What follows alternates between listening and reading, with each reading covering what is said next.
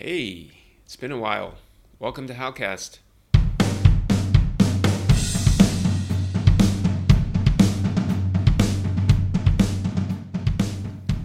So, last time I talked to you, I was in quarantine in Hong Kong. I was about halfway through my 14 day quarantine. And now I'm back in quarantine. Awesome.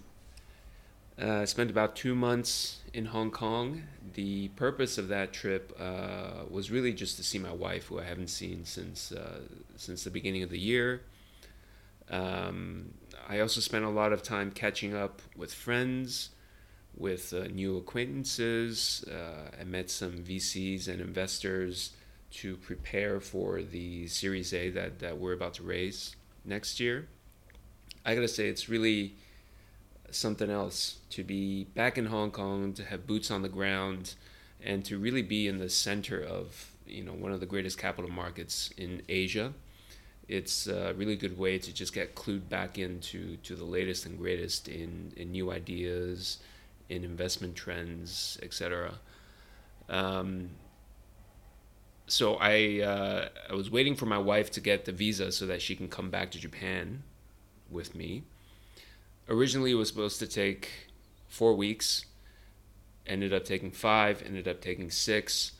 Um, then i decided okay I, I have to get back to work. I have to go back to japan.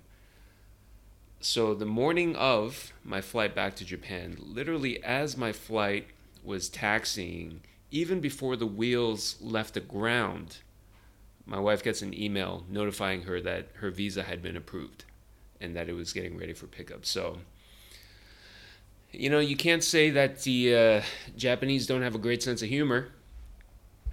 Uh, but yes, I'm very excited that uh, she's going to be joining me here in Japan. Um, when I was in Hong Kong, I also got to finish a couple books. Uh, one that really stood out to me was Ride of a Lifetime, which is written by Bob Iger, who is the previous CEO of uh, the Disney Company, the Walt Disney Company. Um, I've always been fascinated with Disney. I've always um, thought that it was a just a, a tremendous uh, brand with a ton of longevity. Um, and I heard really good things about this book. Uh, after reading it, I have to say it was a really candid and honest account of his whole rise to becoming one of the most powerful and most respected CEOs in the world. Uh, Bob Iger himself came from a very uh, kind of humble middle class family. I think his dad was an ad man, uh, selling advertisements a la like the Mad Men era. Um, so after he graduated from university, he went to Ithaca College, by the way, which is cool. Uh, Ithaca, New York, represent. Uh, so after Bob Iger graduated from university, he joined ABC Sports and at the time, apparently, ABC Sports was like the cream of the crop in sportscasting. It was the pinnacle. And the guy that he worked for was a legend in that circle. So he started off uh, kind of working in the studio, uh, ended up helping to negotiate a bunch of broadcast deals all around the world. And uh, eventually, ABC got bought out by a smaller company called Capital Cities and in that merged company, Capital Cities ABC, um, Bob Iger eventually rose to become COO. So he really had the trust of the um, the founders. Uh, so after a while, Capital Cities ABC got bought out by Disney, and uh, Iger then became really part of the inner circle of the top management. Uh, Disney at the time was run by another pretty legendary CEO named Michael Eisner um, you know, soon after he joined, um, Disney was on this like downward slide. He, there was a string of bad movies, if you remember, like Lilo and Stitch, Hercules, um, Hunchback of Notre Dame.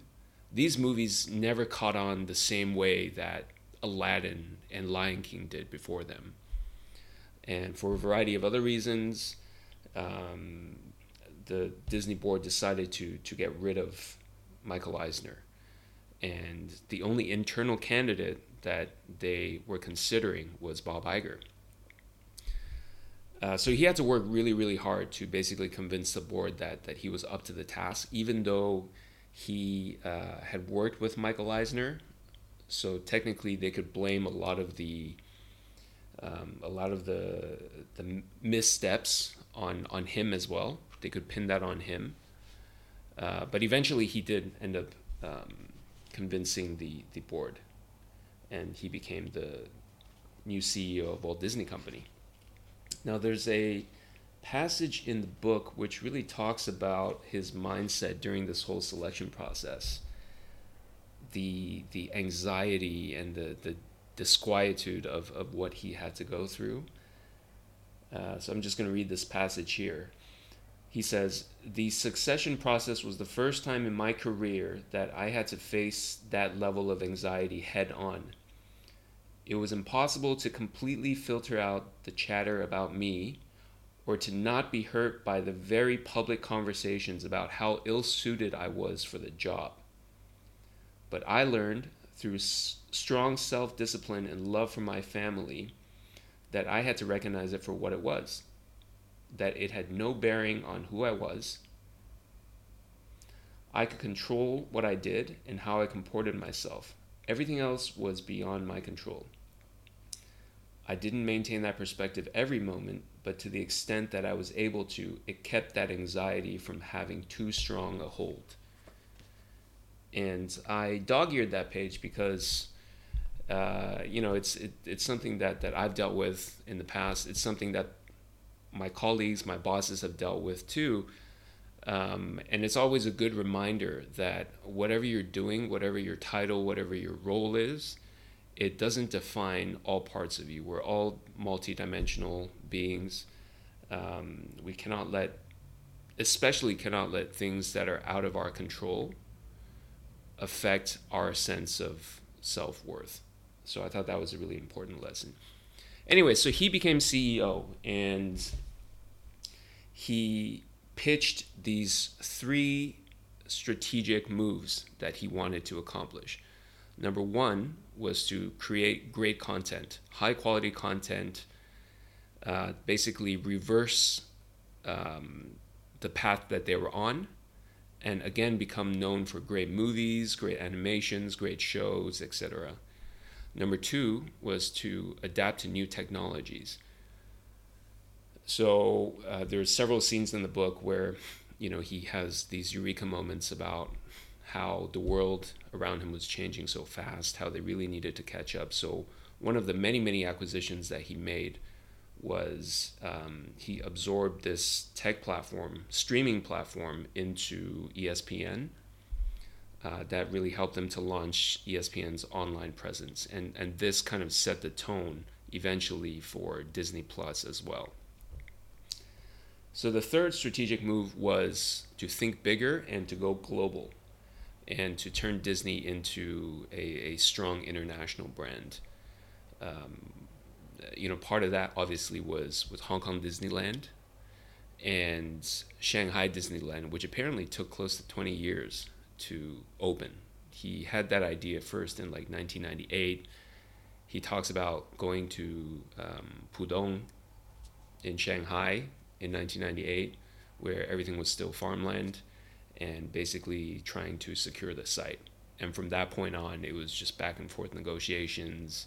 And finally, they opened the park in 2016. So they made a ton of acquisitions, and I think the three major ones that really changed the course of Disney and really set the tone for the company um, were Pixar, Lucasfilms, or LucasArt, and and Marvel. Okay, now Pixar. This is really interesting because when Bob Iger joined Disney, the relationship between the CEO at the time and Steve Jobs, who was the head of Pixar, uh, was very fraught, to say the least. They basically hated each other. Um, they were both kind of still still reeling from a, a um, movie partnership that they thought were were kind of unfair and, and unequal. Um, at the time, basically, Toy Story, uh, I think Cars, and some other movies were produced by Pixar, but then Disney had the rights to the sequels. Anyways, it's it, it's a whole thing. Uh, but anyways, the point is they hated each other. There was no trust, and they were about to pull the plug. Uh, so when Bob Iger became CEO, one of his first steps was to just repair the relationship. And the first thing that, that he did, the first major um, uh, kind of uh, olive branch that he extended was to offer up Disney content for iTunes uh, when when Steve Jobs was um, launching iTunes and and the iPod with video. And then they really got to know each other. They eventually became really, really good friends. Uh, there's a scene from a book where he gets the idea that he thinks Disney and Pixar should merge. And he turns the idea over in his head over and over again until one day he decides, okay, I'm going to pitch this to Steve Jobs. And uh, basically, he was he was uh, driving and he gets a call back from Steve Jobs, and he was like, "Steve, I have a crazy idea, but now is not the best time to to talk about it because I'm driving." And Steve Jobs was like, "No, you have to tell me now." So he pulls over and he pitches him the idea, and Steve Jobs says, "Well, that's not the craziest idea." So that's kind of how that ball started to get rolling. And through that merger with Pixar, they not only acquired some incredible uh, intellectual property, they've also acquired just a world class team of, of animators. Uh, many of these animators actually came from Disney. So many decades ago, when um, when Disney was dominating, it was traditional animation, it was pen to paper, and there was a, a subset of animators at Disney who thought that computer animation was really the next um, the next big shift, and they weren't able to completely adapt it because Disney wouldn't allow them, so they just left and they started Pixar. Anyway, so so that merger was huge, uh, six seven billion dollars. Um, then they did Marvel, the Marvel merger, and then they did. Uh, LucasArts. Now, the Marvel merger is really the one that I get the most excited talking about. It was a $4 billion deal, and just by the box office of like a few of the Avenger movies combined, the merger probably has paid itself off um, a long time ago. And it will probably go down in history as just one of the best M&As ever. Uh, so really mad respect uh, that they were able to pull this off. The Marvel universe, obviously, just thousands of characters. Um, many of many of the lesser known ones are just recently coming to light. Um, there's just these endless permutations of stories and plot arcs in the Marvel Cinematic Universe uh, when I was in, well, while I'm in quarantine in the last few days, I caught up on this um, animated show on Disney Plus called What If. And this show I think is is genius. I mean, it's an animated series. It's voiced by most of the actors in the superhero movies. The thing is, they basically take um, the story arcs that we know, but they twist it to cause some kind of alternative ending. So, for example, um, you know, what if uh, when Iron Man was in Afghanistan at the beginning of the Iron Man movie, he wasn't abducted by the Ten Rings, and he was saved by uh, what's his name, Killmonger, who is the uh, the bad guy in the Black Panther movies.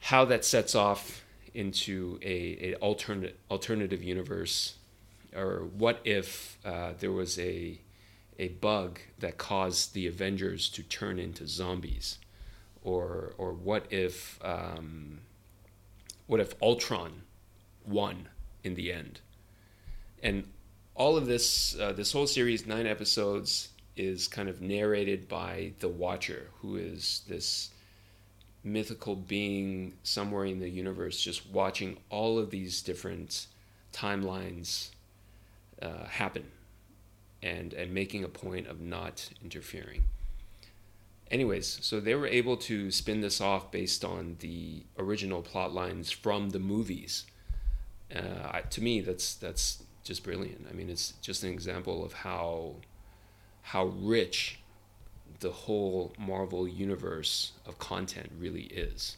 It's it's really impressive. So that's that.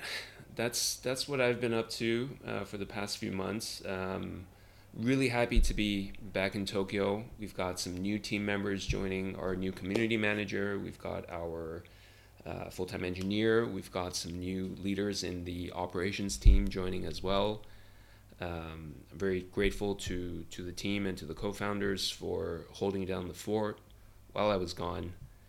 Um, really got a taste of what remote work feels like. I mean, just having to see my people's on screen the whole time. It's not ideal. I don't I don't love it. I'd much rather spend time with everyone in person. Uh, so glad to be back. I just uh, got another four more days of quarantine uh, before I can uh, I can be out and about. So, anyways, that's all for me. Quick update. Hope you guys are doing well. Take it easy.